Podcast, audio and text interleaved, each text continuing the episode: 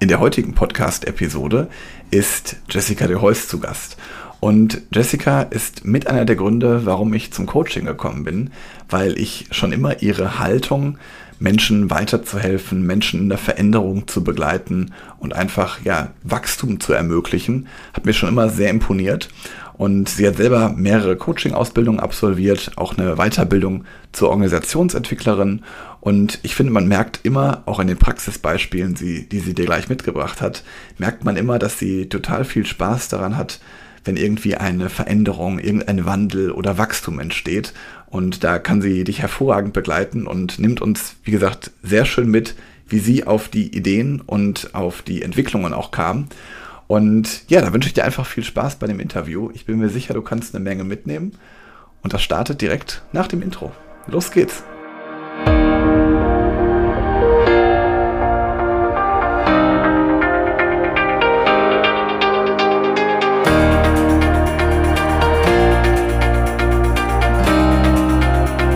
Willkommen zu einer neuen Ausgabe des Podcastes Führungskraft, der Podcast für mehr Erfolg mit sozialem Verständnis und moderner Führung. Ich bin Helge, Helge Schräder, und wie ihr wisst, gibt es von mir erprobtes Leadership-Wissen, das den Menschen in den Fokus rückt. Und heute habe ich die liebe Jessica de Heus bei mir und Jessica ist ja, dafür gesorgt, dass ich zum Coaching gekommen bin, weil sie mich damals auf die Idee mit der Coaching-Ausbildung gebracht hat und ich habe mich schon mit ihr ganz oft zum Thema Coaching ausgetauscht und ich freue mich sehr, dass du hier bist. Hallo Jessica. Hallo Helge, danke für die Einladung. Schön, dass du da bist.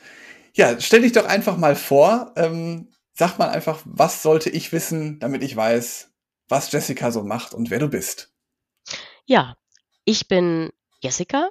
Ich bin 45 Jahre alt, verheiratet, habe zwei Kinder und arbeite tatsächlich im Bereich Weiterbildung, Coaching, Organisationsentwicklung in einem Unternehmen. Das ist die Targobank, daher kennen wir uns auch. Ähm, genau. Bin aber auch selbstständig ähm, und begleite da Organisationen bei Themen des Wachstums, des Wandels und der Veränderung. Und wenn du mich zum Thema Coaching fragst, ähm, ich bin systemischer Coach. Ich nutze das sehr, sehr gerne, um Menschen bei ähm, lebensentscheidenden Fragen zu begleiten und auch den ein oder anderen Gedanken zu entwickeln, den sie sich vielleicht noch gar nicht trauen, der aber in ihnen schlummert und sehe mich da als Wegbegleiter, um den Menschen zu helfen, diesen entscheidenden Schritt zu gehen. Mhm, toll, das hast, du, das hast du schön beschrieben. Ähm, du bist ja auch vor allen Dingen auch bei der Targobank auch unter anderem dafür da, auch Führungskräfte zu begleiten. Aber wie, wie kam es denn auf das Thema Organisationsentwicklung und Coaching? Wie kam es dazu? Das ist eine gute Frage, eigentlich durch Zufall. Ich habe ähm, in meinem Studium, ich habe mal in Münster ähm, Pädagogik studiert, davor mal Theologie, also irgendwie immer Themen mit dem Menschen, gemerkt, dass es für mich irgendwie immer spannend wurde, wenn es um Entwicklung geht, wenn es um Veränderung geht. Und für mich als relativ mittelmäßige Schülerin ähm, war Schule irgendwie so ein Ort, ja, der war interessant, aber eigentlich mehr, weil ich nette Menschen um mich hatte. Also der Kontext Mensch war für mich schon immer einer, der sich irgendwie so durch mein Leben gezogen hat. Und im Studium habe ich gemerkt, ja, mein Herz schlägt so für Entwicklung, wie ich ähm, Menschen begleiten kann. Und dann habe ich durch Zufall in einem mhm. Callcenter einen Nebenjob gemacht und habe da anfangen dürfen, Leute zu begleiten im Gesprächsführung wie können die besser werden und habe so meine ersten Coachings gemacht, also habe neben den Kollegen gesessen, mhm. habe zugehört und ihnen Tipps gegeben, Feedback gegeben, wie sie ihre Telefonie verbessern können. Und dann war ich Kunde mhm. bei der damaligen Citibank und äh, da fiel das System aus und die Dame wusste nichts mit mir anzufangen und sagte, Mensch, was wollen Sie denn mal später machen? Und dann sagte ich, ach, irgendwas mit Training, irgendwas mit Coaching würde mich interessieren. Und schwupps hatte ich eine Stellenanzeige in der Hand und sie sagte, bewerben Sie sich doch mal. Und so bin ich tatsächlich ähm, zur damaligen Citibank, jetzt Targobank gekommen und habe in der Trainingsabteilung meine erste Stelle bekommen. Und im Rahmen dieser Tätigkeit gehört es natürlich auch dazu, Menschen zu begleiten. Erst in so fachlicher Richtung und über kurz oder lang dann in die Führungskräfteentwicklung einzusteigen. Also ein kleiner Umweg über äh, verschiedene Stationen, die mich aber ähm, immer wieder so auf einen roten Faden hinweisen. Es geht um den Menschen, es geht um Entwicklung und ähm, diesen Entwicklungswillen zu fördern, ähm, vielleicht zu unterstützen, die richtigen Ziele zu identifizieren und dann durch die richtigen Fragen auch den vielleicht Dickicht, den man so hat an Ängsten oder an Unklarheiten, äh, so dass der Mensch für sich die richtigen Schlüsse zieht und diesen Weg zu gehen. Mhm. Toll, das ist ja auch, was sich in unser beider Leben ja widerspiegelt, immer, dass der Mensch den Unterschied macht. Mhm. Und ähm, gab es denn irgendwas, was dich motiviert hat, dann diese Reise bei der, bei der Tagobank oder generell diese Coaching-Reise zu beginnen? Mhm. Ich habe ähm, einfach ganz, ganz tolle Menschen ähm, kennengelernt im Rahmen meiner Tätigkeit, wo wir auch viel mit externen ähm, Beratern und Trainern gearbeitet haben. Und in deren mhm. Vita habe ich immer das Thema Coaching gefunden, Coaching-Ausbildung. Und das hat mich total angefixt. Ich war total begeistert über deren Werkzeuge wie systemische Fragen, ähm, Perspektivenwechsel ähm, und aus diesem reichhaltigen Köcher. Und das wollte ich auch. Und mein Wunsch war, nicht nur Fragen zu stellen, sondern die richtigen Fragen. Und dann habe ich mich 2013 entschieden, bei einem Institut in der Nähe von Köln die Coaching-Ausbildung zu machen, mich lange damit beschäftigt, was ist das richtige Institut, was ist die richtige Zertifizierung und hatte dann für mich so mehrere Kriterien, die ich angelegt hatte und dann so ein Probegespräch mit einem der Auszubildenden. Mhm. Ja, und dann hatte ich für mich auf jeden Fall so dieses Gefühl von, ich begebe mich jetzt auf die Reise, habe das über zwei Jahre dann gemacht, die Ausbildung, mit einem ganz tollen ähm, Institut, mit tollen Peers, die mir wirklich gezeigt haben, dass es gar nicht so wichtig ist, was ich für eine Ausbildung habe. Früher hatte ich immer so die Einstellung, ich will das nur mit Personalern machen, ich will das nur mit Profis machen. Und plötzlich sind mir in meiner Peergruppe mhm. Kosmetikerinnen begegnet, Hausfrauen, ähm, mein erster Impuls war, was mache ich denn hier als Profi? Und ich habe so viel von den Leuten gelernt. ich glaube, Ausbildung ist gar nicht so entscheidend, sondern Instinkt, Mut und zuhören können. Und das habe ich da gelernt. Mm, toll. Und wann ging es dann für dich so richtig los? Dass du bist ja auch noch selbstständig. Wie kam mhm. das dann dazu? Ich habe ähm, auch durch Zufall über eine ehemalige Kollegin die Anfrage bekommen, weil sie als selbstständige Trainerin es nicht mehr schafft, ihre eigenen Konzepte zu basteln, ob ich für sie so ein bisschen mhm. als Backoffice ihre Konzepte bastel und ihre Präsentation zur Verfügung stelle. Ähm, und da habe ich angefangen zu merken, dass sich das gut mit meinem jetzigen ähm, Angestellten-Tätigkeit zu verbinden. Und im Rahmen der Coaching-Ausbildung gehört es auch dazu bei meiner Ausbildung, dass man Probe-Coachings macht mit mindestens 20 mhm. Klienten. Ähm, und das hat mir extrem Freude gemacht. Und auch zu merken, dass es äh, sehr viele Menschen gibt, die Coaching schätzen. Also auch den Mut zu haben, das wäre auf jeden Fall ein Segment, mit dem man rausgehen kann. Und so ist die Idee geboren, dass sich das sehr gut mit meiner Angestellten-Tätigkeit verbinden lässt. Hab dann eine Internetseite ins Netz gesetzt, relativ ich sag mal, rudimentär mit ein paar Kontaktdaten, gar nicht so professionell, wie es manche Seiten gibt. Habe aber die Erfahrung mhm. gemacht, dass letztendlich meine Coaching-Aufträge aus dem Netzwerk kamen. Das waren vielleicht ehemalige mhm. Kollegen aus der Bank, vielleicht waren es aber auch Leute, die ich aus der Weiterbildung kannte oder Empfehlungen von Freunden, die sagten, Mensch, da kenne ich jemanden. Und ähm, darüber kamen dann nicht so viele Aufträge, dass man sagt, es lohnt sich und ich äh, werde jetzt äh, nicht mehr im Angestelltenverhältnis ähm, ähm, arbeiten. Aber es hat eine gute Balance gebracht, dass ich sehen konnte, was ist der Vorteil als selbstständiger Coach zu agieren, aber auch was sind die Herausforderungen oder auch Nachteile. Für mich, ja. die nicht so gut war in Sachen Akquise, mh, hm, war es eine gute Erfahrung zu wissen, dass ich jetzt nicht so die geborene ähm, Verkäuferin bin, um überhaupt an so viele Aufträge ranzukommen. Also dass es mein Weg eher war, über Empfehlungen an die richtigen Klienten zu kommen.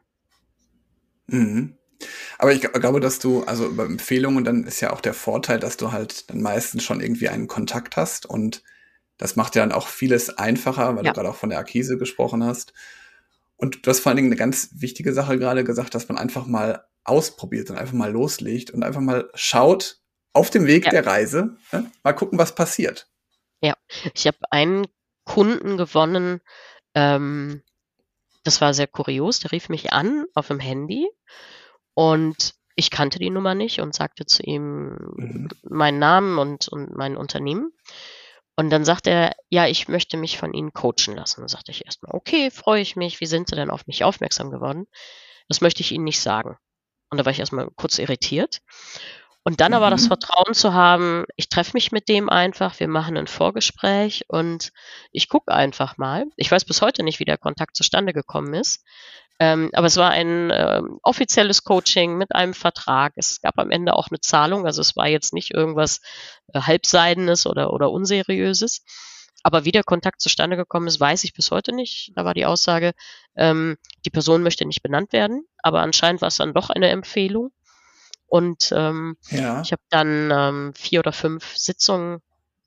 Er war ähm, in einer Automobilindustrie und fühlte sich sehr unwohl in der Kultur und musste eigentlich nur noch für sich die Entscheidung treffen, dass er da rausgeht. Aber durch das Coaching hat mhm. er diese Fesseln für sich befreien können, die ihn doch noch hielten, so in diesem Man muss doch und ich bin doch jetzt so erfolgreich gewesen.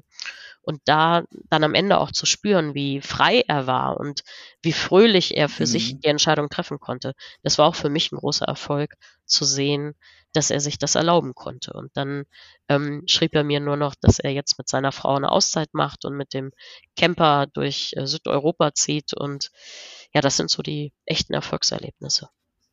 Ja, und das sind vor allen Dingen, also schön, dass du dieses Beispiel mitgebracht hast, weil das sind vor allen Dingen so schöne Beispiele, wo man sieht, wie man wirklich nachhaltig einen Menschen verändert hat. Ich habe noch ein zweites Beispiel, was ich sehr spannend fand. In, hm, meiner, in meiner Prüfung zur DVCT-Zertifizierung als systemischer Coach mhm. wird immer ein berufliches und ein privates Thema mitgebracht. Und ich bin von einem beruflichen Thema ausgegangen. Da bin ich sicher, mhm. in der mhm. Materie kenne ich mich aus. Und dann sagte mir ähm, die äh, Probeklientin, dass sie ein privates Thema auch hätte, das Thema Kinderwunsch. Und da fühlte ich mich so gar nicht zu Hause mhm. und ähm, war sehr dankbar, dass sie dann das berufliche Thema ähm, äh, wählte. Aber so diese Situation zu merken, das können ja auch Themen sein, die mir vielleicht eher ähm, keine Erfahrung vorliegt. Das fand ich nochmal spannend, warum ich mich da so begrenze, weil Fragen kann ich genauso stellen und auch im privaten Kontext. Freundin frage ich ja auch bei solchen Themen dann, was sie braucht. Und da merkte ich einfach, dass die Komfortzone an der Stelle 2013 noch sehr, sehr stark auf dem Berufskontext war. Inzwischen gehe ich darüber hinaus, bin also auch im, im, im Lebenscoaching sozusagen angekommen und fühle mich da deutlich äh, mhm. wohler. Aber das fand ich eine spannende Situation, meine eigenen Grenzen zu spüren, weil ich meinte, darin keine Erfahrung zu haben. Und das ist heute, dass es mir mehr, weniger darauf ankommt, ich muss da ein Experte sein, ich muss da Wissen haben, sondern zuzuhören, ähm, die richtigen Fragen zu stellen Vielleicht aber auch zu spiegeln, was das gerade in mir auslöst, weil die Entscheidung trifft ja am Ende sowieso die Person, die ähm, als Klient ja. die Fragestellung mitbringt. Und da gar nicht so sehr meine Muster, meine Fragen draufzulegen, sondern da wie so eine Reflektor sehr ähm, unbedarft dran zu gehen. Und das ist eine Erfahrung, die habe ich aber erst gelernt im Laufe der Jahre. Ich glaube, die Erfahrung bekommt man dann halt auch, wenn man wirklich ja viele Gespräche schon geführt hat, viele Erfahrungen im Coaching gesammelt hat, dann kommt das halt erst, dass man da sicherer wird, vermutlich, oder? Ja. Ich denke auch, dass, ähm, wie du sagst, den Mut zu haben, in ungewohnte Situationen zu gehen, nicht nur in der eigenen Komfortzone zu agieren. Ähm, ich habe die Erfahrung auch gemacht, am Anfang habe ich sehr, sehr viel Hintergründe erfragt. Was machst du? Wer bist du? Was sind das für Menschen um dich drumherum? Mhm. Hatte nichts mit der Fragestellung der Person zu tun, aber ich war so in meinem Ich will verstehen. Das war aber gar nicht die Agenda, die der Klient mitgebracht hat und ähm, sich davon zu lösen, dass es nicht darum geht, jetzt hier Organisationsentwicklung zu machen, sondern um die ganz konkrete Fragestellung, wie jetzt bei dem ersten Beispiel, ist es schlimm, wenn ich jetzt hier rausgehe als CFO in einem mittelständischen Unternehmen oder äh, ist es auch vollkommen in Ordnung, ohne eine feste Stelle zu haben, zu sagen, ich bin nicht auf die Kohle angewiesen, ich darf jetzt hier rausgehen und da ist vollkommen egal, ob äh, wie sein Vorgesetzter heißt und wie viele Leute er führt. Das war mein Bedürfnis, aber nicht die desjenigen, der die Fragestellung eingebracht mhm. hat. Ja, das ist auch nochmal eine schöne Erkenntnis. Also die habe ich halt auch gehabt in meiner Coaching-Ausbildung, in den ganz vielen äh, Sessions, die man da hat, dass man halt eigentlich das auch wie du es gerade schon gesagt hast, dass die Branche egal ist, dass eigentlich auch das Thema egal ist. Man muss halt einfach nur dem Menschen zugewandt sein und sich wirklich für ihn interessieren und versuchen, in seine Gedanken sich reinzudenken. Ja. Das Beispiel, was ich vorhin mit der Klientin brachte, die dieses dann doch berufliche Thema gewählt hat, das war auch ein spannendes. Die hat sich als Frau in einer Männerdomäne befunden. Und ja. Äh, ich habe mit ihr einen Zielgang gemacht, weil ihre Fragestellung war, wie kann ich mich da mehr behaupten?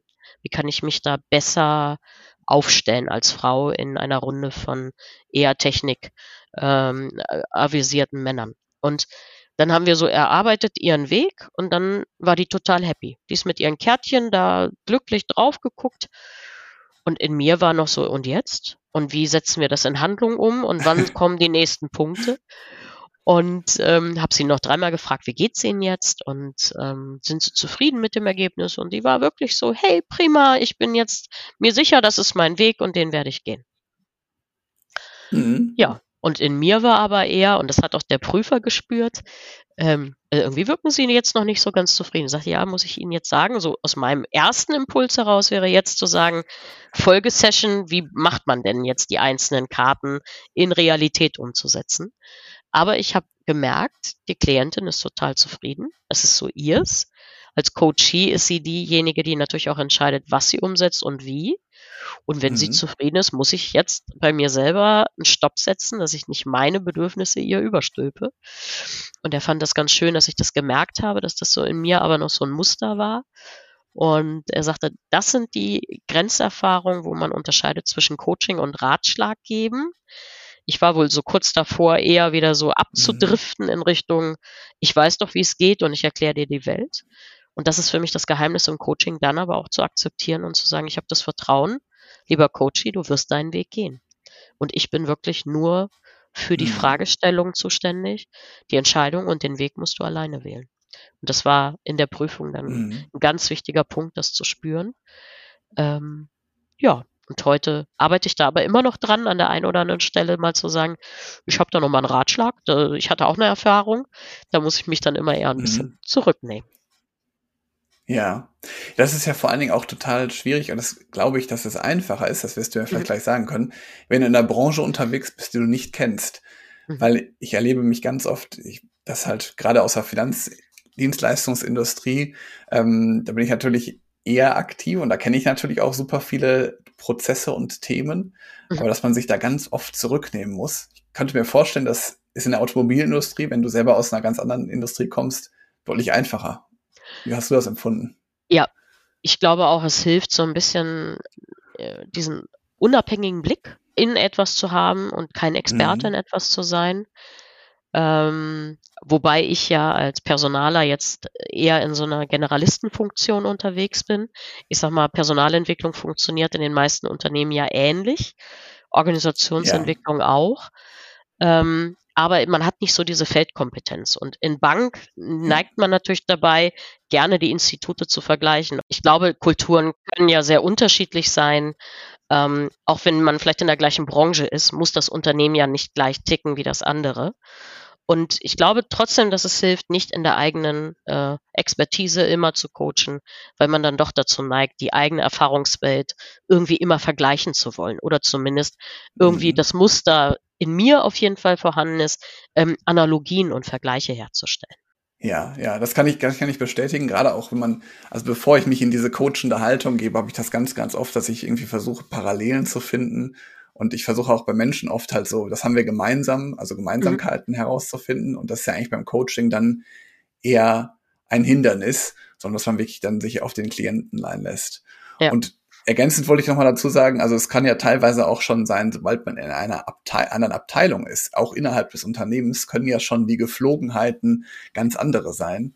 Und ähm, deswegen ist es ganz, ganz wichtig, dass man die Erkenntnisse, die der Klient mitbringt, halt auch dann so ummünzt. Ja, und ich glaube, für mich ist die beste Erfahrung wirklich nicht so viel quatschen, mehr Fragen stellen, zuzuhören. und sobald ich in diese Analogie Rausch komme, dann rede ich auch meistens zu viel. Ähm, und da hilft es einfach, sich wirklich zurückzunehmen und ähm, diese, diese unbekannte Branche muss ich auch gar nicht immer verstehen.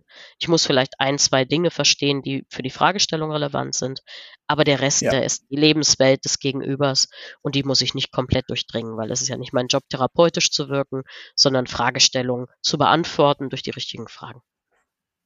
Ja, und die richtigen Fragen machen den Unterschied. Dann wird der andere nämlich anfangen zu erzählen. Das ist ja in ganz vielen Thematiken so, dass man, man sich zurücknimmt, dass das Gegenüber ja ganz einfach frei reden kann. Ich habe einmal die Erfahrung gemacht, dass ich äh, einen Coachie hatte, der wollte aber gar keine Fragen beantworten, der wollte einfach nur schimpfen. Also für den war es ganz wichtig, Katharsis zu machen. Der hatte eine ganz unangenehme Situation im Job und er hat nichts an Lösungen generieren wollen. Er sagte mir am Anfang, Ziel ist, Lösung für Fragestellung A, B, C zu haben. Und irgendwann merkte ich, nee, der will heute keine Lösung. Der möchte für sich einfach nur sich entladen. Das habe ich ihn dann gefragt und er sagte, ja, genau das brauche ich jetzt. War für mich in Ordnung. Dann habe ich sozusagen die Ohren aufgemacht und den Mund zu und äh, habe ihn am Ende gefragt, wie geht's ihm jetzt? Und er sagte, ich bin erleichtert. Auftrag erfüllt, sage ich mal. Ja. Auch das kann passieren im Ja, Coaching. absolut. Ja, und dass man sich auch für solche Situationen dann offen ist und weg vom Ziel kommt, was im Coaching dann ja am Anfang der Session meistens vereinbart wird, dass man dann wirklich einfach sich voll auf den Klienten einstellt und genau das macht, was der braucht. Ja. Jessica, du hast hier ganz viele tolle Learnings, muss ich wirklich sagen. Also ich konnte schon eine Menge mitnehmen. Ich finde vor allen Dingen diese Beispiele ähm, ganz toll, die du äh, gebracht hast. Da kann man sich echt gut vorstellen, was so Coaching bewirken kann und was das in einem verändert. Finde ich, finde ich ganz, ganz toll. Also vielen Dank, dass du diese Beispiele mit uns geteilt hast. Sehr gern. Könntest du vielleicht sagen, was so der schwierigste Moment für dich war? Mhm. Das ist eine wichtige Frage. Ich muss kurz drüber nachdenken. Ich glaube, der schwierigste Moment war für mich, ähm, als mich eine Frau kontaktiert hat, die ähm, eine berufliche neue Entscheidung treffen wollte. Allerdings im Laufe des Mhm. Ziels und der Zielsklärung rauskam, dass es eigentlich um was ganz anderes ging. Die hat sich aufgrund Mhm. eines Verlustes, ähm, ähm, ihr Partner ist verstorben, eine, in eine richtige, ähm, ich, ich bin jetzt keine Medizinerin, aber in so eine Art Depression, ähm, Trauer, das war ein ganz, ganz großes Paket. Und in dem Zuge hat sie ihr gesamtes Leben hinterfragt. Und ähm, da dann auch Mhm. zu merken, welche Grenzen Coaching haben. Also ich bin da einfach Ja, ähm, mit den gleichen Fragen, mit den gleichen Werkzeugen rangegangen wie mit anderen Klienten. Aber darum ging es nicht. Da war hochgradig wichtig, dass sie jetzt in professionelle Hände gerät.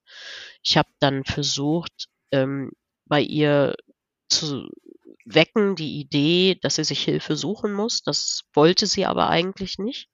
Und dann aber auch diese Grenze zu akzeptieren, dass ich nicht die Richtige bin, ihr aber auch nicht ähm, sagen konnte, wer der Richtige ist, weil sie das für sich selbst nicht sah. Und das habe ich als sehr, sehr herausfordernd empfunden.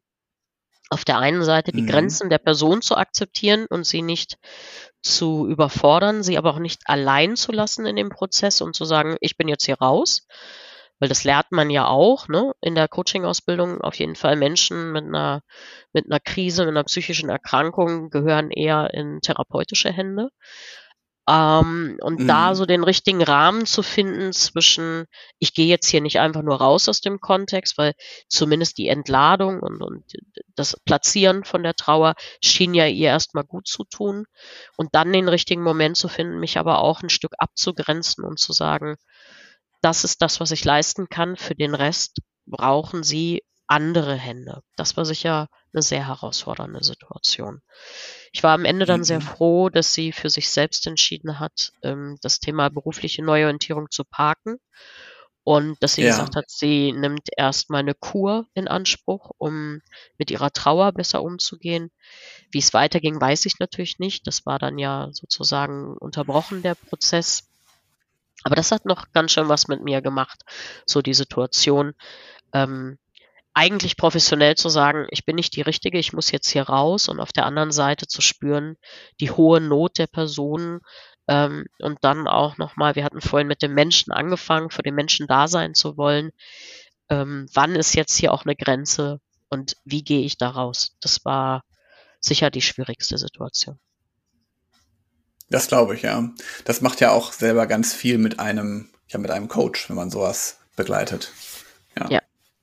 Du hast gerade ganz viel auch davon berichtet, dass du auch im Privaten ähm, so eine coachende Haltung äh, einnimmst. Könntest du mal sagen, wie sich seitdem, seitdem du mit diesem Coaching-Ansatz unterwegs bist und auch vor allen Dingen, wenn du Führungskräfte begleitest, wie sich dein Leben seitdem verändert hat? Der Blick ist deutlich breiter geworden. Also wenn ich früher sehr stark in Schwarz-Weiß-Lösungen unterwegs war, der ist schuld, das ist die Lösung, ähm, bin ich heute durch den systemischen Blick deutlich mehr mit, wer ist beteiligt und welche Ursachen sprechen mhm. dafür. Ähm, das geht manchen Menschen aber auch auf den Zeiger, weil es natürlich länger dauert, wenn man dann diese Ursachen noch alle mit berücksichtigt. Manchmal ist ja doch der Wunsch, eine schnelle Lösung oder einen schnellen Schuldigen zu finden. Konstruktivismus ist für mich eine absolute Philosophie geworden. Ich akzeptiere, dass jeder seine Welt anders sieht und nicht meine Sicht die ist, die die richtige ist. Ähm, und ich glaube, das dritte, weniger meine Sicht als die gegebene nehmen, sondern durch Fragen versuchen zu verstehen, warum handelt derjenige so, wie er handelt. Das wären so die drei Dinge, die den Unterschied bei mir heute, glaube ich, im, im Handeln und im Denken widerspiegeln. Toll. Jetzt hast du auch schon ganz viele Learnings mit uns geteilt. Könntest du vielleicht noch mal so sagen, welche drei Dinge du denn im Speziellen meinen Zuhörern als Learning mitgeben würdest? Also gerne auch Führungslearnings, weil du arbeitest auch mit vielen Führungskräften zusammen, aber gerne auch mhm. Lebenslearnings, was du magst ich glaube, für mich das Allerwichtigste ist, nimm sich selbst nicht so wichtig, sondern nimm dein Gegenüber in dem Gespräch, mit dem du gerade zusammensitzt, wichtig. Mhm. Versuche ähm, seine Haltung, sein Mindset, seine Bedürfnisse und auch seine Wünsche irgendwie in Erfahrung zu bringen. Ähm, klar lernt man in der Coaching-Ausbildung auch viele Tools, mhm. aber ich glaube, es muss nicht immer die perfekte Frage sein. Es kann auch mal eine Frage sein, die vielleicht gar nicht so systemisch die richtige ist, die aber dann doch den goldenen Treffer sein können, dass der Menschen ins Erzählen bringt und ihm die Gelegenheit gibt, was von sich zu geben, seine Gedanken zu teilen. Ähm, aber auch bei sich zu bleiben und für sich zu sorgen, wenn man merkt, man fühlt sich unwohl, das geht in eine Richtung, die einem vielleicht Grenzen aufzeigt oder ähm, wo die eigenen Werte irgendwie auch verletzt werden, da deutlich zu werden und zu sagen, ähm, das verlässt jetzt hier auch den Rahmen meiner Wohlfühlzone ähm, und seine Gedanken dann auch deutlich zu machen, warum vielleicht an der einen oder anderen Stelle ähm, das nicht zu einem passt. Mhm. Aber das wären so für mich die drei wichtigsten Dinge, den Menschen in den Mittelpunkt stellen, ähm, die richtigen Fragen zu stellen, aber nicht immer auf Perfektion der Tools zu achten, sondern mehr aus der Intuition heraus zu agieren und auf jeden Fall seine eigenen Grenzen auch zu wahren und deutlich zu machen. Das wären so meine drei Learnings. Und das egal, ob als Coach oder als Führungskraft. Ich glaube, die sind universell für jeden Gesprächskontext nutzbar. Prima, das ist das Schöne. Die sind halt auch alle in die Führung und auch aufs Leben übertragbar. Echt toll. Ja. Wo können dich denn Interessierte am besten erreichen, Jessica? Also, auf jeden Fall bei LinkedIn. Da äh, erreicht man mich über mein Profil. Ähm, ich habe gerade bin ich in der Gründung mit äh, zwei sehr netten Kolleginnen aus meiner Weiterbildung, wo es dann auch irgendwann eine Internetseite geben wird. Wir ähm, schaffen gerade die Firma Systemwerk, die sich für ähm, ja, Personal- und Organisationsentwicklung, Coaching, Training, Begleitung ähm, veröffentlicht, aber noch sind wir nicht so weit. Also vielleicht so in vier, fünf, sechs Wochen werden wir dann auf jeden Fall eine Seite im Netz haben. Sonst ähm, gibt es aber auch eine E-Mail-Adresse, die ich gerne hier teile, jessica.heus.web.de. Aber ich glaube, über LinkedIn bin ich eigentlich am besten zu finden. Sehr gut. Dann werde ich es auf jeden Fall in die Show Notes legen. Und ich glaube, unser Interview wird auf jeden Fall erst in vier bis sechs Wochen auch frühestens erscheinen. Also von daher, wenn die Webseite bis dahin online ist, dann gibt es jetzt auch die Show Note ähm, mit der jeweiligen Internetseite. Sehr schön. Super. Dann werde ich das natürlich nutzen und auch an dich weitergeben, sobald wir live sind. Aber ähm, ich sag mal, vorläufig ist äh, LinkedIn wahrscheinlich der beste Genau. Kanal, wo sowohl ähm, die beruflichen wie auch die äh, Kontaktdaten hinterlegt sind. Und ähm, ich habe auch noch ein DVCT-Profil, da werden ja auch die Coaches Ja. aufgelistet. Auch da ähm, ist ein Curriculum vitae mit Kontaktdaten. Aber ich habe die Erfahrung gemacht, darüber kommt nicht viel. Deshalb ist LinkedIn wahrscheinlich der beste Kontakt. Prima, werde ich hinterlegen. Dankeschön. Ja, liebe Jessica, vielen Dank, dass du hier warst. Vielen Dank für diese tollen Praxisbeispiele, für die Learnings, die du uns mitgegeben hast. Äh, ich finde, man kann da eine Menge mitnehmen. Und ja, ich hoffe, liebe Zuhörerinnen, lieber Zuhörer, ihr natürlich auch. Und ich will noch mal meinen kleinen Reminder hier lassen, dass ihr natürlich gerne meinen Podcast abonniert. Ich freue mich über jede Bewertung, die ihr hinterlasst und vor allen Dingen, wenn ihr den Podcast weiterempfehlt. Das freut mich ganz besonders für irgendjemanden, für den das auch interessant sein kann. Ja, da bleibt mir nur zu sagen, liebe Jessica, nochmals vielen lieben Dank für deine Zeit und das tolle Interview. Und ich würde mal sagen, bis bald. Bis bald und danke für die Einladung. Tschüss. Tschüss.